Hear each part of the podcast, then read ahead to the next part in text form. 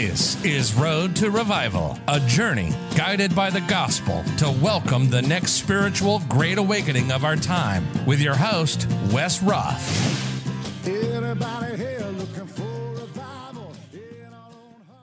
What on earth does it mean to be crucified with Christ?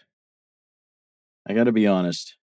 As a kid, uh, even up to my in my early twenties, I am far removed from my early 20s. I thank God for that every day.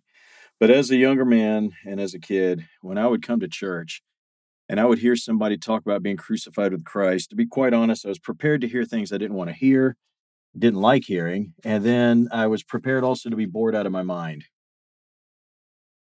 I heard some good sermons on it, some bad ones. I look back now, and after God has dealt with me the way He did, the way He has, uh, my opinion on what it means to be crucified with Christ has changed. I'd like to explain. We have all found different times and moments in our lives where we find ourselves, even our very lives, being completely interrupted by God. Our professions might change. Perhaps we suffer a tragedy. Perhaps we suffer, perhaps we have a joy, something wonderful that happens to us. There are a lot of interruptions. These moments are often full of grace and justice and mercy, even if we don't always see it. To me, that is without doubt or question. A big part of the act of being a Christian is to provide a testimony or a witness to the truth of God revealed in our lives and in the text and records of Scripture. And I say that it's going to be revealed in our lives and in the text because whatever we experience on some level will be echoed with those of those believers, those people, those those champions of faith who went before us long ago, who are blazing the pathways that we are now following. So when I talk about getting faith from God, for example, I'm not merely talking about intellectual assent. That's simply belief. When I talk about getting faith from God, I'm specifically speaking that I needed faith. God gave it to me. And when He did, I discovered that my experience lines up with Scripture which is the assurance of things hoped for and the conviction of things not seen. And when he gave me faith, I thought, goodness gracious, to describe it as the assurance of things hoped for and the convictions of things not seen, I, to me, it seemed like I had never read anything more beautiful. What has continued to amaze me, though, through the course of life and living, is that my testimony reflects, like I said, what's what's been done before. A lot of people would blithely dismiss, blithely dismiss this. They would say, of course it lines up. The Bible's true. And while that may be the case, to, to just simply summarily dismiss testimony, as some have done, is to reveal that if they do not have the wonder and amazement inherent that they are indeed bearing witness to what has been revealed, then it's possible that they do not know it like they think that they do. It is like the idea that some thinkers have posited for years, that being, if we cannot be amazed at the sublimity of the simple things, then perhaps we are not seeing them properly, and I'd agree with that. For example, I have called myself a Christian since the day I asked Jesus Christ, as a six year old boy, to come in and inhabit my life. I meant what I said, I said it with earnestness. It took time for me to grow into what that meant, and there came a time in my life where I realized that I had given myself over to simple agreement with a given set of biblical principles, and that was belief, but it wasn't faith. And it is faith that saves us. I distinctly remember a day on my back porch years ago where I had a Bible open in front of me, several books stacked next to me, my computer out, and I was just enjoying the day. And I'll never forget that God spoke into my heart and said, You have fought the inner agnostic and the inner atheist inside of yourself, and you've won.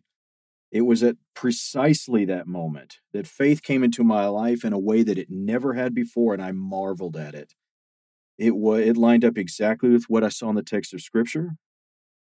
But for me, the powerful thing for this in my mind was that this became part of my testimony. My testimony has become that God gave me faith.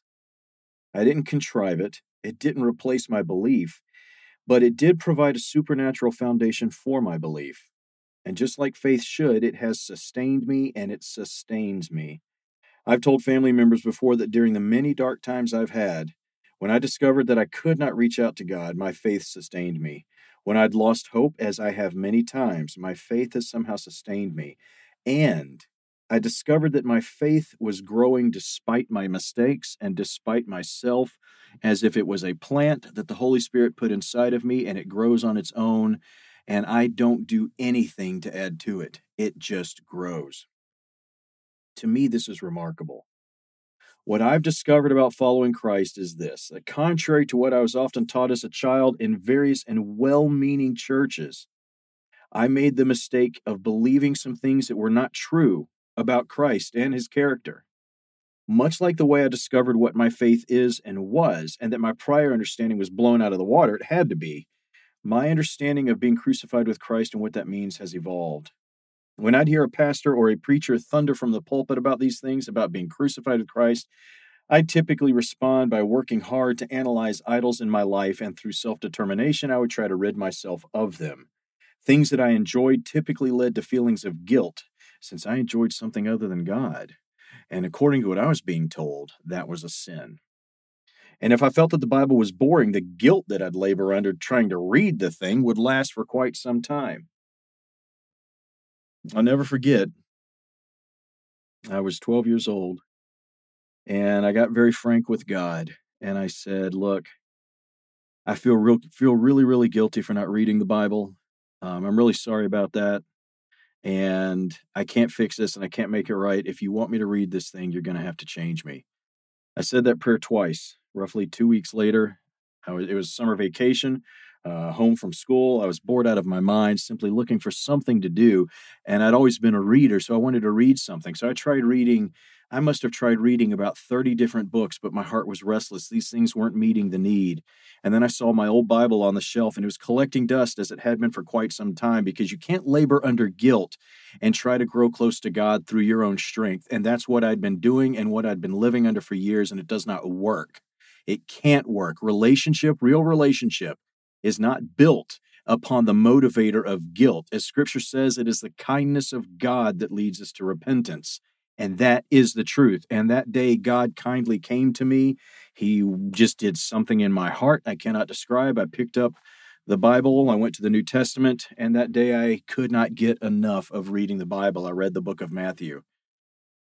The next day, I started reading Mark. Now, I had no theological training. I had no understanding of the historical context of what I was reading, but I was driven to read. I had to know the text that spoke about this being that I wanted to be close to. This is a moment for me in my life where it was God's amazing joy, mercy, and grace, and He overwhelmed me. There was another time in my life when I was 26. I had no knowledge that even as a Christian, I was operating under a certain level of spiritual darkness. And over the course of a two day time frame, he very clearly wrecked my world and showed me that I had believed things and done things that were wrong, and I didn't even know I had done them.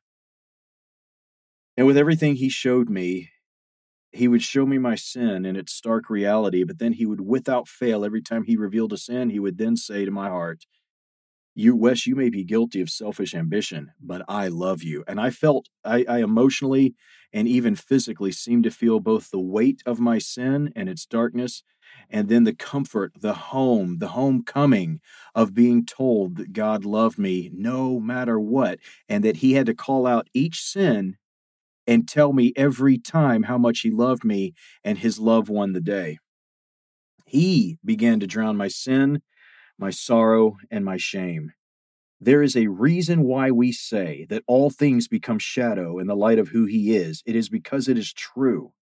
The things that I've cared about deeply in my life, if, if they were if they were tied to my will, my selfish ambition, and me in any way, shape, or form, uh, they were feeding my selfishness. Selfishness, and in the light of God, they came out to be nothing. But in His light, I discovered I'd come home and it was in his light that i didn't the things that i had so had previously wanted and was so passionate about in the light of god they didn't matter what god gave me in response was an incredible feast of his goodness and that is why the bible can say because i'm not the only one who's experienced it that's why the bible can say taste and see that the lord is good. He is.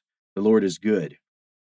I was speaking to my father just a few days ago about these realities, and I discovered, to my great delight and wonder, that we can only deny ourselves in His light, and it is in His light that we do not miss what we had to lose. I discovered that when God said He came to give us what cannot be taken away, He told the truth. He did not lie. When you have a moment where heaven breaks in and you see reality from that perspective, it makes the things that surround us and that we've surrounded ourselves with seem to be made of paper. It's flimsy, it's not really, nearly as strong as we think. That reality, that understanding comes in the holy presence of the fire of God. And let me tell you, that fire will consume everything that we bring to the table that is not of God. And once that happens, all we can say to God is, Thank you. That is exactly what I needed. This is what it means, at least in part, to be crucified with Christ. We leave behind, both gratefully and joyfully, that which cannot satisfy and cannot fill us. It is His incredible kindness that leads us to the cross where we find our forgiveness, we find our healing, and we find our freedom. And frankly, it's not what we've made it out to be. If you take a second and think about the people in your life that you've trusted, that you're in a relationship with, there's really two types of relationships out there. I'm going to paint in very broad strokes for just a moment. You're going to have relationships that are good. They are fed the right things. The relationship grows. There's mutual understanding and appreciation. It goes back and forth. But then you have relationships that are abusive. People can be emotionally and psychologically destructive. It's in those moments that you see when you have, and again, I know I'm painting in broad strokes, but when you have the good relationships versus the bad ones, in the bad relationships, that brings death, but the good relationships bring the life of the relationship. In the bad relationship, you find someone in a form of bondage. They're chained to somebody. Maybe they can't get free. But in the good relationships, we find health and freedom. And so it is with God. If your approach to God is one where you think God is up there simply trying to strip everything you enjoy out of your life, if you feel guilty for enjoying some things as if those things are somehow taking the place of God, there's a very good chance that you're believing the wrong thing. When you look at the text, text of Scripture and it tells us that it is the kindness of God that leads us to repentance, I have to believe that when the people who wrote these words considered these words, that they must have been stunned and amazed. Because their understanding of all the other would be gods from ancient history was all of these gods demanded sacrifice, all of them demanded slavery, none of them promoted life, none of them promoted goodness and for the most part, they all seem to be absent. Yet God has not been absent. All of creation is, as Scripture says, eagerly awaiting the revealing of the children of God. I believe creation is awaiting the revealing of the children of God in such a way that we as people, when we know who we are in Christ Jesus, when we know that in the Lord our identity is saved and sealed, and that no one can take our identity away. When we learn how to walk with the Holy Spirit one day at a time, learning to let go of the things that hold us back in Him, when we learn to embrace the good things that He brings, when the pure, compelling nature of His presence causes us to love what He loves, that is what it is to be crucified with Christ. That is feeling like you're getting born again, like you're being resurrected. It is not through fear and terror and guilt that we come to a vibrant life of faith and hope and healing in Christ Jesus. It is through freedom.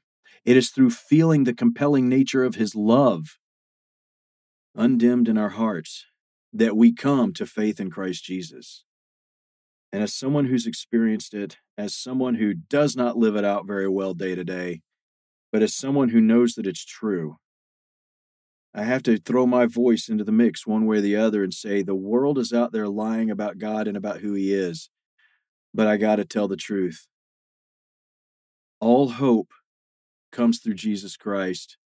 All mankind will one day bend the knee, and it will be a day of joy and incredible salvation.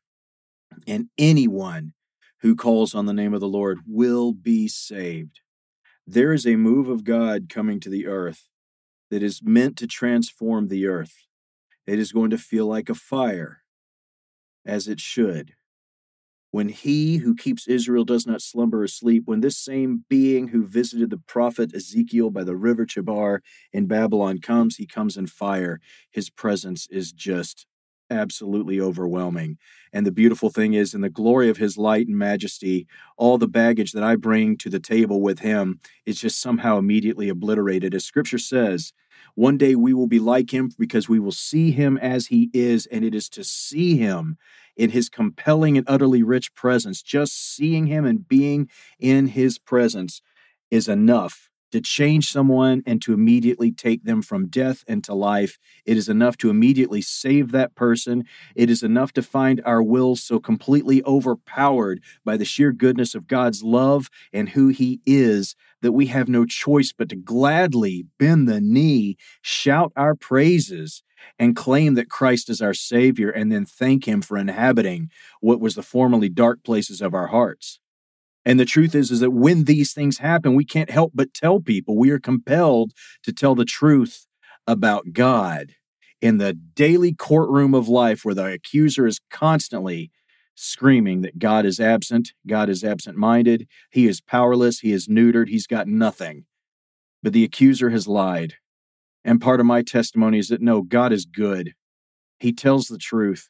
And I know that there are a lot of people out there like me. I know I am not unusual. I know I am not unique in this. There are many of us who have been, we were born spiritually poor. But like the Sermon on the Mount says, blessed are those who are poor. And I got to say, that's me. And God has, God has, when the Bible says, taste and see that the Lord is good, there's a reason why those words were recorded. It is because they bore the resonance of real observation. God is good. I don't have to have all the answers as to why there is suffering and tragedy in the world. But the great equalizer that God has given us is faith. And it is faith that always carries us back to the place where we meet God. And the place where we always meet God, whether it's in our death, in our burial, or in our resurrection, no matter what, He is there with us. Whatever you might be living in today that saps your strength, and it makes you feel like there's nothing good coming your way, let me encourage you go to God, get on your knees to God, and cry out in desperation. And you know what? If you can't use words, don't. If all you can do is sit on the floor and groan out your grievances and your grievings, then do. The Lord is near to the brokenhearted. And I believe, as God is my witness, that He's going to move in the earth. He's going to heal and he's going to restore. We serve a good God. In fact, we're more than servants in his eyes, we're family members. And God knows the rest of the world needs this. You know, for a kid who was raised in church and discovered because of God his profound need for God, if you're raised in church and you have a profound need for him, how much more the people that have never heard? Those are the people we're called to. Those are the people we're meant for. And those are the people that light a pathway that the power of God shows up on. I just can't encourage you enough. If you're out there today, please don't give up. Jesus loves you. Jesus is good. This is the truth, and the truth matters. Thank you for listening to Road to Revival. God has said we can call out to Him, and He will show us great and mighty things that we do not know. Now is the time to call on His name. Join us for more podcast episodes and learn more by visiting road2revival.com. Everybody here looking for revival.